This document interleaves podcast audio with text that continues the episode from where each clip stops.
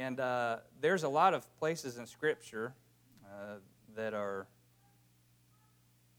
uh, more positive, they are uplifting, they are encouraging, and I'm thankful for those. And uh, tonight it's uh, going to be a little different. It's going to be, going to be we're going to cover some hard, hard subject tonight. And um, but I'm thankful to be here. I have uh, studying this lesson and trying to come up with um, what we would have to bring. It uh, definitely had a lot of prayer and meditation in this, and I'm thankful for the church for allowing us to come this way, and the committee. And uh, as we get into the Word of God tonight, again, uh, as a as a disclaimer, this is going to be some, we're going to talk about some hard things. And so I just want to put that out there. It may bring up some emotions that um, you haven't had about some certain things and, and subjects. I know when I have studied through this, there's periods of time that my blood was boiling. And, uh, and so as we get into this tonight, I, I just hope and pray that, that the Lord would give us knowledge and be able to use these things for His honor and glory. so as we get into this, this is a subject of Tamar, Dave, King David's daughter. And the scripture reading we're going to read from is 2 Samuel in the 13th chapter, verses 1 through 22.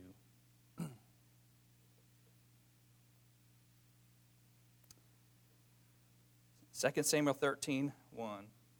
And it came to pass after this that Absalom, the son of David, had a fair sister whose name was Tamar, and Amnon, the son of David, loved her.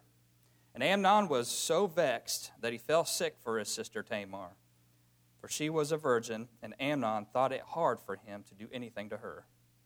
But Amnon had a friend whose name was Jonadab, the son of Shimeah, David's brother and Jonadab was a very subtle man. And he said unto him, Why art thou, being the king's son, lean from day to day? Wilt thou not tell me? And Amnon said unto him, I love Tamar, my brother Absalom's sister. And Jonadab said unto him, Lay thee down on thy bed, and make thyself sick. And when thy father cometh to see thee, say unto him, I pray thee, let my sister Tamar come, and give me meat and dress the meat in my sight, that I may see it and eat it at her hand. So Amnon lay down and made himself sick. And when the king was come to see him, Amnon said unto the king, I pray thee, let Tamar my sister come, and make me a couple of cakes in my sight, that I may eat at her hand. Then David sent home to Tamar, saying, Go now to thy brother Amnon's house, and dress him meat. So Tamar went to her brother Amnon's house he was laid down. And she took flour and kneaded it, and made cakes in his sight, and did bake the cakes. And she took a pan and poured them out before him, but he refused to eat. And Amnon said, Have out all men from me. And they went out, every man from him. And Amnon said unto Tamar, Bring the meat unto the chamber, that I may eat of thy hand. And Tamar took the cakes which she had made, and brought them into the chamber to Amnon her brother. When she had brought them to him to eat, he took hold of her and said unto her, Come lie with me, my sister. And she answered him, Nay, my brother, do not force me, for no such thing ought to be done in Israel. Do not thou this folly. And I, whither shall I cause my shame to go? And as for thee, thou shalt be as one of the fools in Israel. Now, therefore, I pray thee, speak unto the king for he will not withhold me from thee. Howbeit, he would not hearken unto her voice, but, being stronger than she, forced her and lay with her. Then Amnon hated her exceedingly, so that the hatred wherewith he hated her was greater than the love wherewith he had loved her. And Amnon said unto her, Arise, be gone. And she said unto him, There is no cause.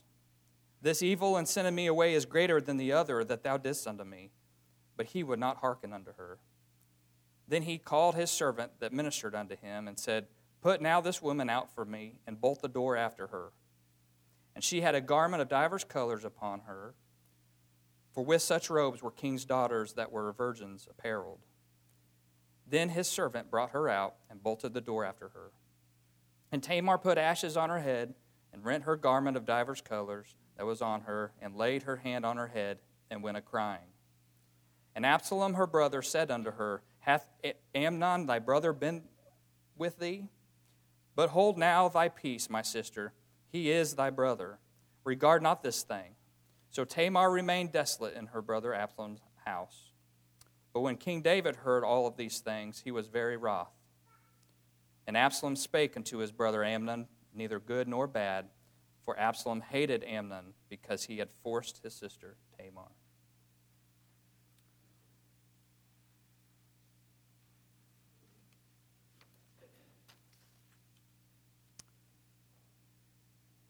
A little bit of background and kind of a summary, a summary of the account. I'm going to do a little bit of reading. This account is placed in history around the year 975 BC. Tamar is the daughter of King David and Maacah. She is Absalom's full sister and half sister to Amnon, who is David's firstborn son. And as a reference point, uh, Solomon was a young child during this period. The name Tamar means palm tree. And the scriptures say that she was a virgin and that she was fair, as the King James states. But literally translated, that means beautiful. Amnon had a cousin whom he considered his friend named Jonadab. And Amnon told Jonadab about his desire for Tamar, and Jonadab devised a plan on how to get her alone with Amnon. Amnon pretended to be sick and asked his father to allow Tamar to come and make food for him in his dwelling place. So Tamar went to care for her assumed to be sick brother and made bread in his presence. She presented the bread to him, and he refused to eat, and instead sent out all the men in the house.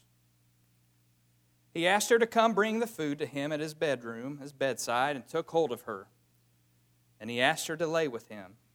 She attempted to refuse and gave pleas of reasoning as to why this would not be appropriate, and even offered to, will, to willingly be his by asking the king first. He refused all of these things which she suggested, and being stronger than she, fulfilling his lust, he raped her. After the incident, Amnon was filled with hatred towards Tamar, so much so that hatred was greater than the lust that he had for her in the first place. He ordered her to get up and leave, and Tamar again tried to reason with him to not send her away for the public shame and disgrace that would be caused to her. He didn't listen. He ordered his servants to put her out and lock the door. Tamar rent her garment, put ashes on her head, and went away crying to her brother Absalom's house. Absalom knew something terrible happened, and he asked if she had been violated then told her to keep quiet because Amnon is her brother, to not speak about this horrific act. She remained in a devastated state in her brother's house. And Absalom hated Amnon for this act that was done to his sister. And when her father, King David, heard of what happened, he became very angry.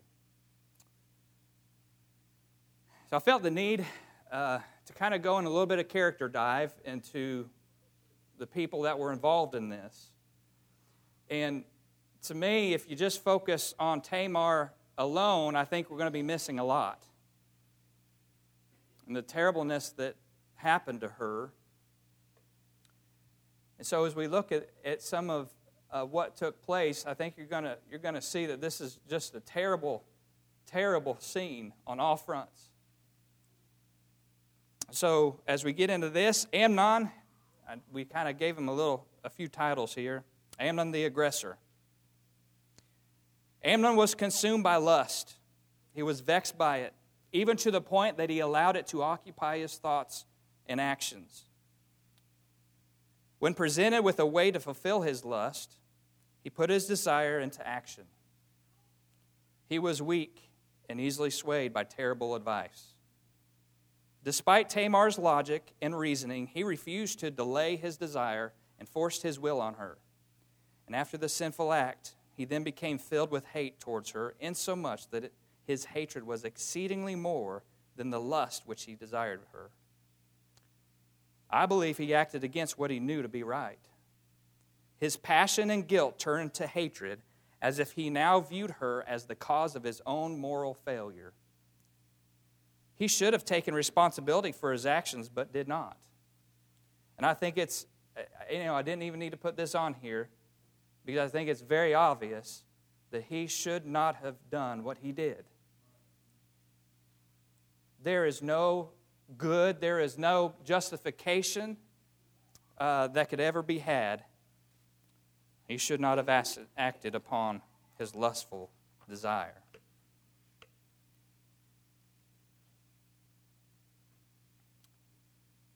Jonadab the influencer. Jonadab. He was a cunning man, Scripture says, who provided advice to Amnon that gave him a way to fulfill the desire of his lustful heart.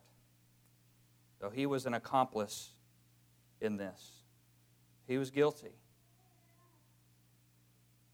He can certainly be considered as a type of Satan, in my perspective, as I view it. As Satan himself is cunning being who, through language and other means, he uh, provides ways to tempt and fulfill the desires of man's heart. And I think we have this example as we see uh, there in the Garden of Eden when the serpent came and he tempted Adam and Eve, and we know what happened with that. He is the father of lies and he is a liar. We also see this play out in the temptation of Jesus there in Matthew 4 1 through 11. When he tempted Jesus, and he was using all that he could, he was using God's own word against Jesus. And of course, we know that that was a futile move on his attempt, but Jesus shone through with that temptation.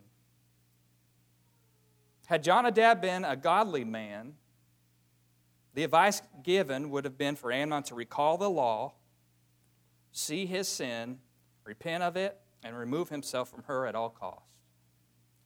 It did not happen. Now, Absalom, this is the revenge seeker. Absalom was the first to know about Amnon's horrific sin against her sister, or their sister. He saw how broken Tamar was and told her to keep this to herself. And I'd say in this view, and this is, this is speculative, we don't know his heart, and we don't know all the things that was going on in his mind.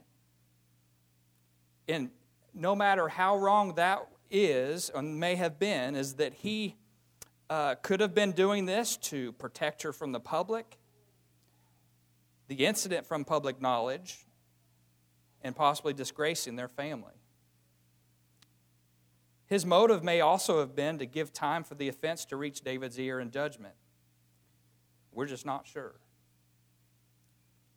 He hated Amnon for what he did to Tamar, and he ultimately used that hate to take revenge upon bro- his brother by killing him approximately two years later. And that is accounted later on in that chapter from verse 23 to 29. What he ended up doing was getting his brothers isolated away from the place where they resided. And then he provided a way for intoxication to take place of Amnon, and then he had one of his servants kill and murder Amnon. Taking revenge in his own hands was not the answer. The law provided a way for punishment, but ultimately, even if justice is not given in this life, Vengeance is the Lord's. Romans 12, 19. And then we have David. You know, oftentimes when we think about King David, we, we talk about his horrific event that took place with Bathsheba. And getting into this, it just brought more light to a lot of the mess that David, you know, entered into in his life. Some of it is just just wasn't as clear as it is reviewing this. David the negligent. David eventually heard about what happened to his daughter Tamar. And I want to say, we have no idea how he heard about it. Uh, the scripture is not clear on that. You know, did David, you know, did Absalom go to David and tell him? It's possible. Did he hear it straight from Tamar? Possible. Or did he hear it from the public knowledge and public ear? We are unsure about this. But when he heard about it, it says that he was wroth.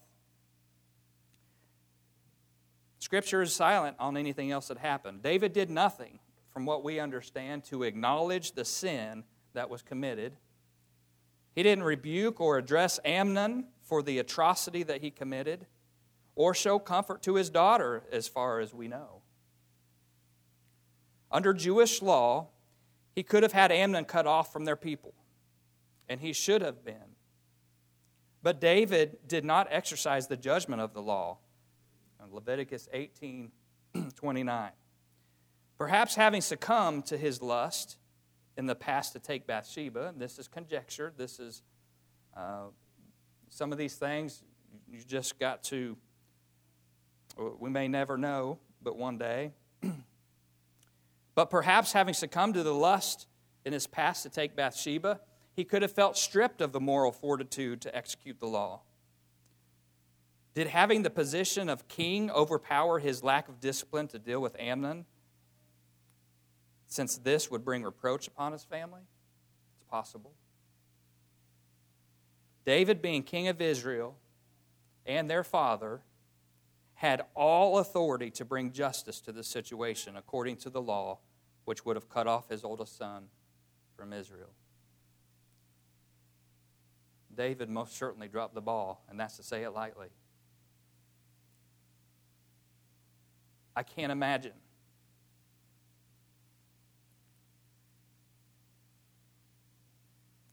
Being a father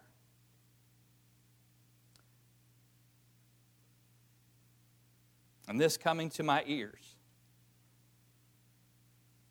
and not doing anything.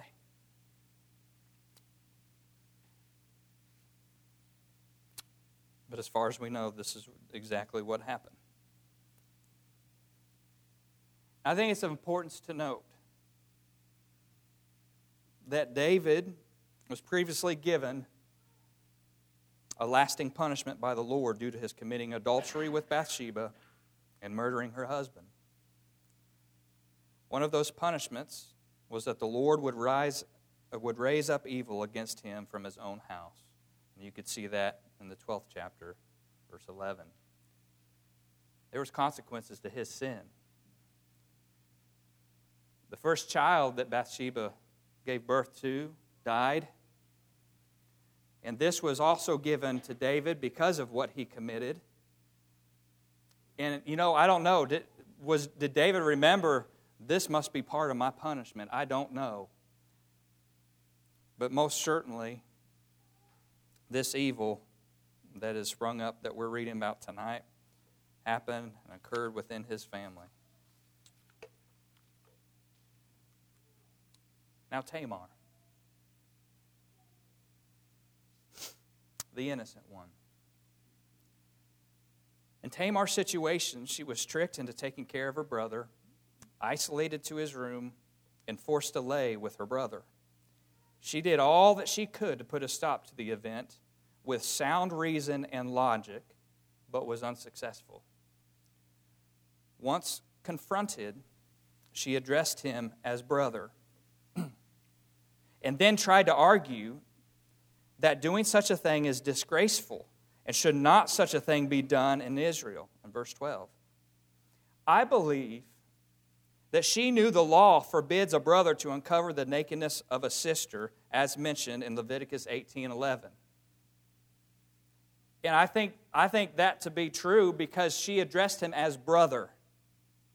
And I think she was very wise in her upbringing as far as uh, acknowledging the law of God. And she was trying to make that clear to him. You're my brother. And this goes against the law of the Lord. Deuteronomy 27 22 says, that a man who does this to his sister will be cursed or is cursed. And then in, in Leviticus 20, Leviticus 20, 17, it also mentions that he shall be cut off if this is to occur. The Lord considers this an abomination, and those who commit such things shall be cut off from among their people. Also reinstating that in 1829 in the of Leviticus. Then she appealed to Amnon. That where would she take her shame? And then she attempted to delay what was about to happen by giving him hope by offering to speak to their father to make it right. But after the violation and Amnon demanding that she leave, she protests that sending her away is worse, not as a greater sin, but as a great injury to her, that this was done secretly and was now being forced out, like she was the one who was the aggressor.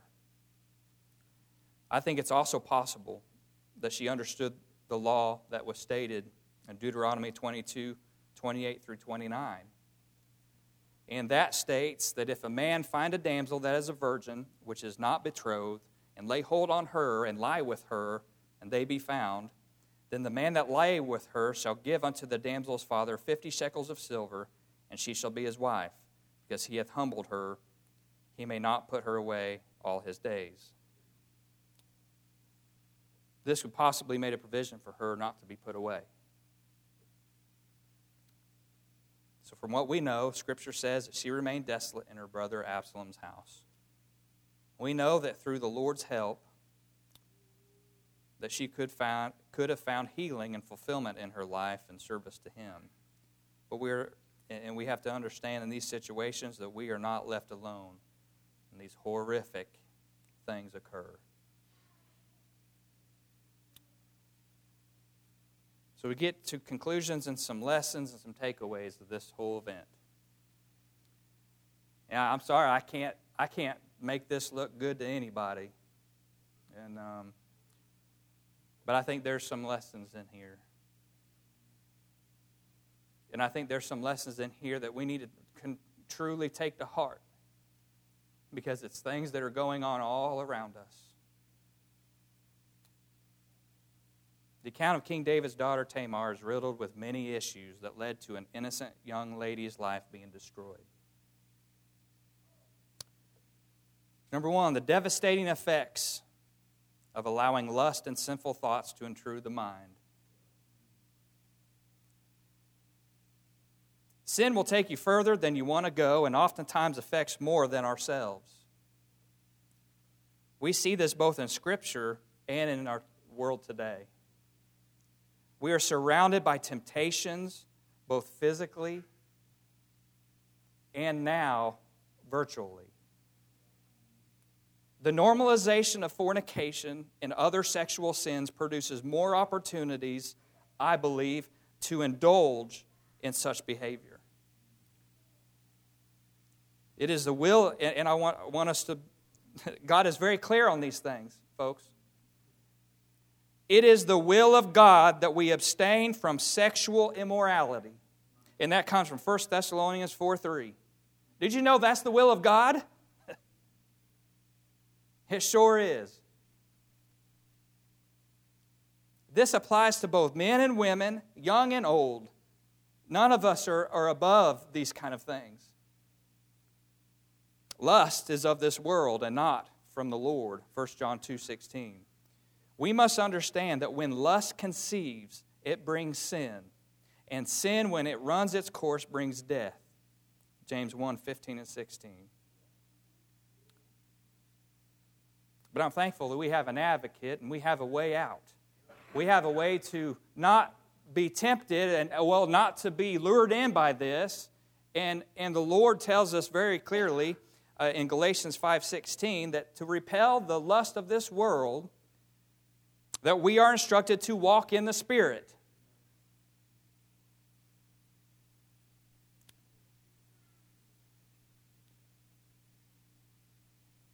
You know, the adversary sure does have its foothold on our society when it comes to things pertaining to sexual immorality. Brothers and sisters, we need to address these difficult subjects with our families. I want to bring out a, a few stats tonight. This may sting a little bit, but this is, this is the reality that we're living in. And if we're going to be, t- turn a blind eye to the reality of what's going on around us, we're going to fail miserably in, in, in what we're supposed to be as lights for Christ in this world. Sexual abuse and sexual assault are so prevalent in our society. Statistics say, I want you listen to this, this is unbelievable to me, that one in three women and one in six men become victims of sexual abuse and or sexual assault, and usually before the age of 18. And I want you to know, too, and experts agree, that these numbers are probably very underreported.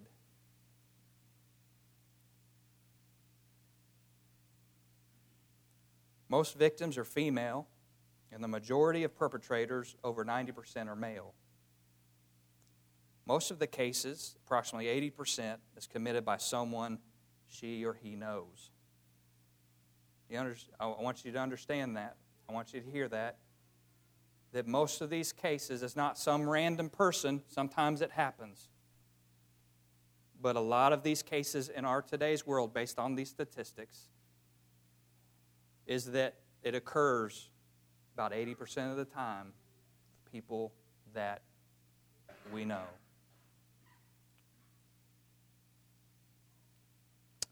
These stats come from the Gospel for Disordered Lives by Jones, Kellen, and Green. And when lust is acted upon, it will bring forth death. And allowing sin to reign will most assuredly separate us from the closeness that Christ wants with us. These are from very alarming numbers.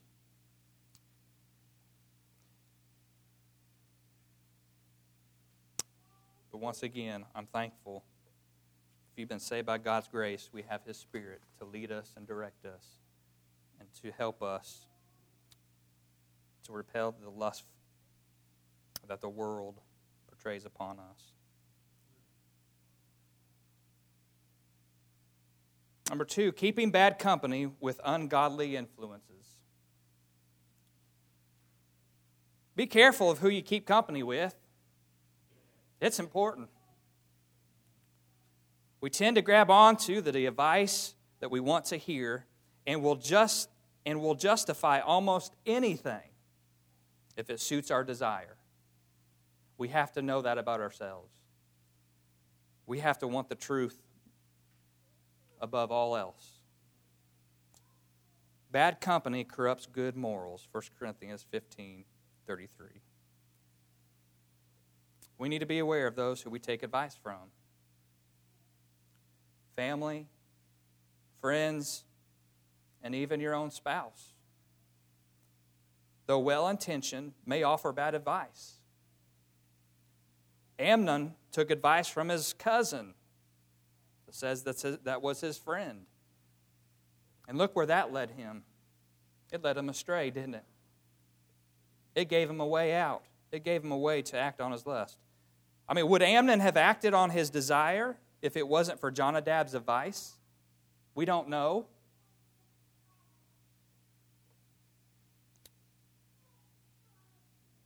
You know, we look at Job,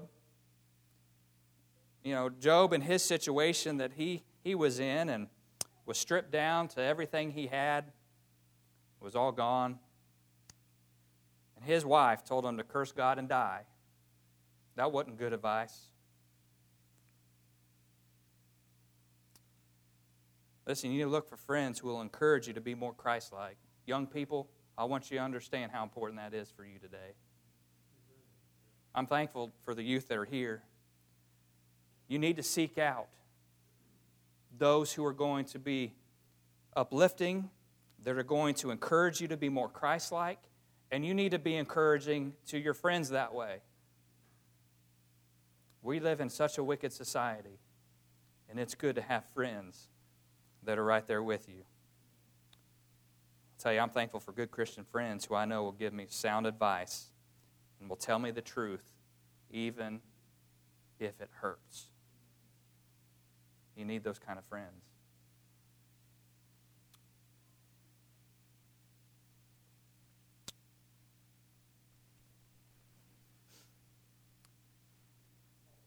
When we are walking contrarily to or far from the Lord, it is much easier to be swayed by the cunning words of ungodly influences. Likewise, being ignorant of Scripture in what thus saith the Lord opens us up to be more susceptible to bad instruction.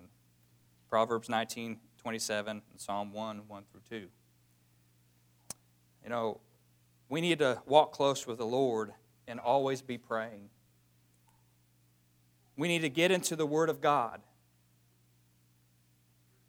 study, meditate on His Word, study more, and then exercise that which you have learned. And I'll tell you, if bad instruction comes your way, and bad advice comes to your ears, you're going to be more prepared to identify that advice. You can't just take the word of someone who maybe you respect. You need to know for yourself what thus saith the Lord. Get into the Word of God and walk close with Him. Thirdly, negligence in upholding God's standards and discipline for sin. You'll find that when you willfully sin and give into temptations, it will make you more silent in your condemnation of sin in others.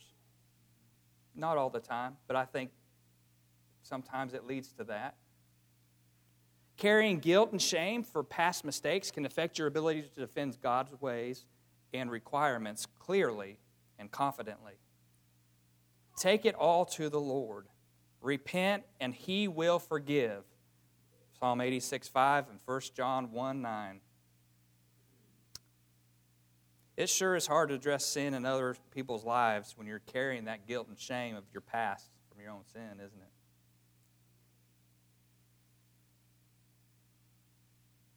None of us are perfect, but the Lord wants us to repent of our sin if we have committed it. 1 John 1 9 says, If we confess our sins, he is faithful and just to forgive us of our sins and to cleanse us from all unrighteousness.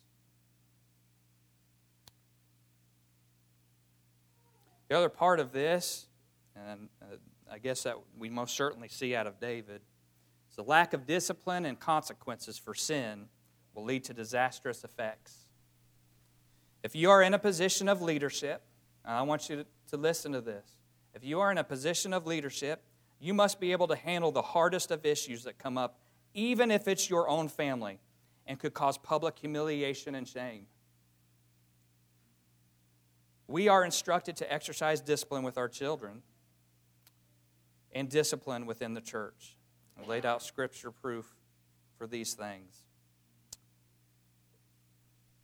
Being in positions of power, such as the head of the household, being a pastor, being a public figure,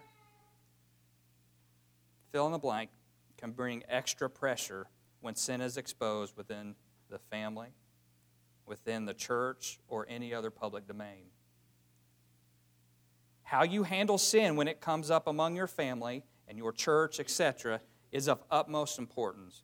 We can't give passes and excuses to family when sin arises. I've seen it, and I'm sure you have too.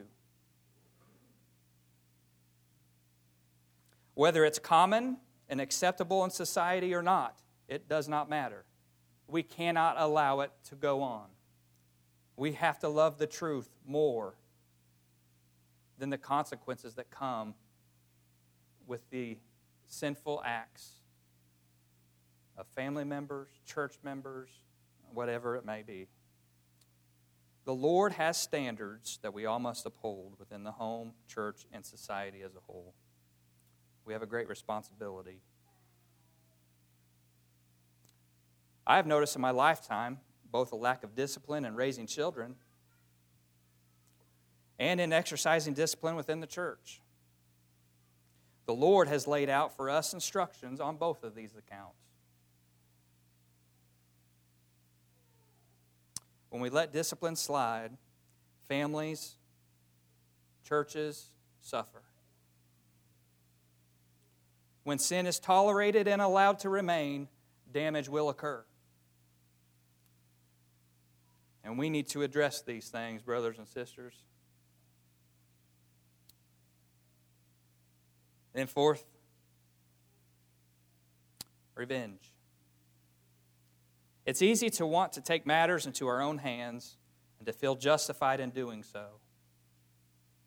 No matter what comes, we must reassure ourselves with the Word of God that He sees everything and that the ultimate judge will punish those who do wickedly. Romans 12 19, 1 Peter 3 9, 1 Thessalonians 5 15. You know, as a father, and it's hard not to put yourself in these situations.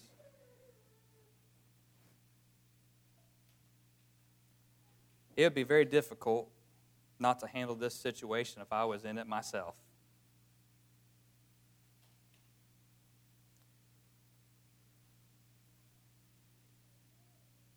We must be, we must in everything that is in us be careful to keep our own bodies into subjection, even in this most horrific circumstances. Paul tells us in 1 Corinthians 9:27 says, "But I keep under my body and bring it unto subjection, lest that by any means, when I have preached to others, I myself should be a castaway." It's important to hold up our character, and we have to truly rely and understand that the Lord, as the perfect judge, will punish the wicked. Asaph had that realization. I think it was that in the 73rd Psalm.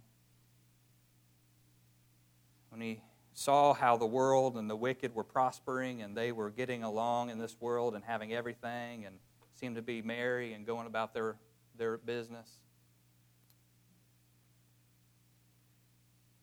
And the Lord showed him what their end is going to be.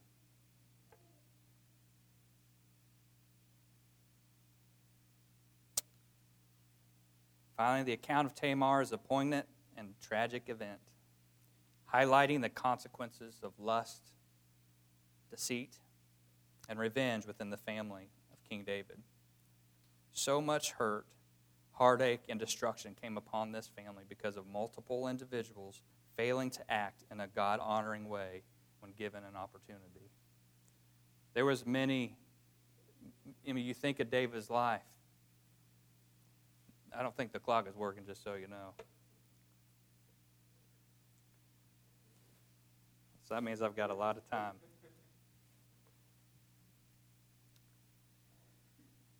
You look at David and, and you start with, with his sin that he committed with Bathsheba, and you look at all the things that happened just in a short period of time, relatively speaking, from that, those sins that he committed and and then the sins, you know, of his daughter and what happened to her, his oldest son, and what he did to his daughter.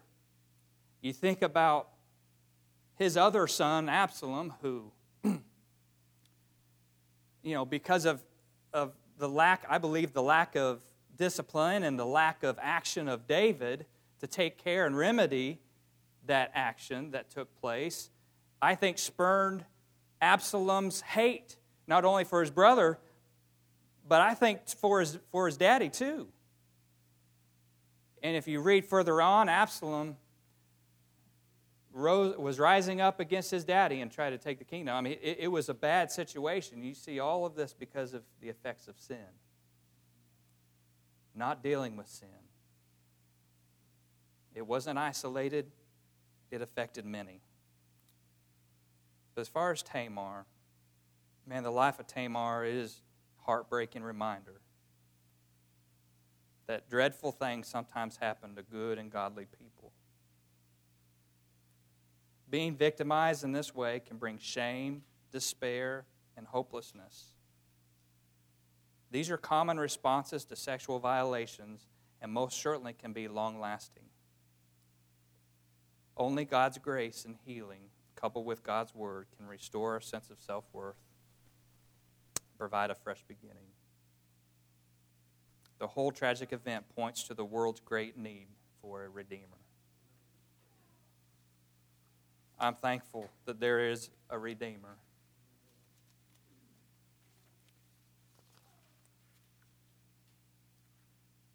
I'm thankful for the grace of God and that He's able to be with us in the worst of, of situations in life. I'd say, in my opinion, aside from murder, this is one of the worst things that could probably happen to somebody. We need not to turn a blind eye to what's going on around us. We have those that have been victimized, even within our churches. Some you don't even know about because they're afraid to speak up. Personally, I had an acquaintance that somewhat recently tell me about 25, 26, 27 years ago that they were violated in this way and haven't said anything until now. I couldn't believe it.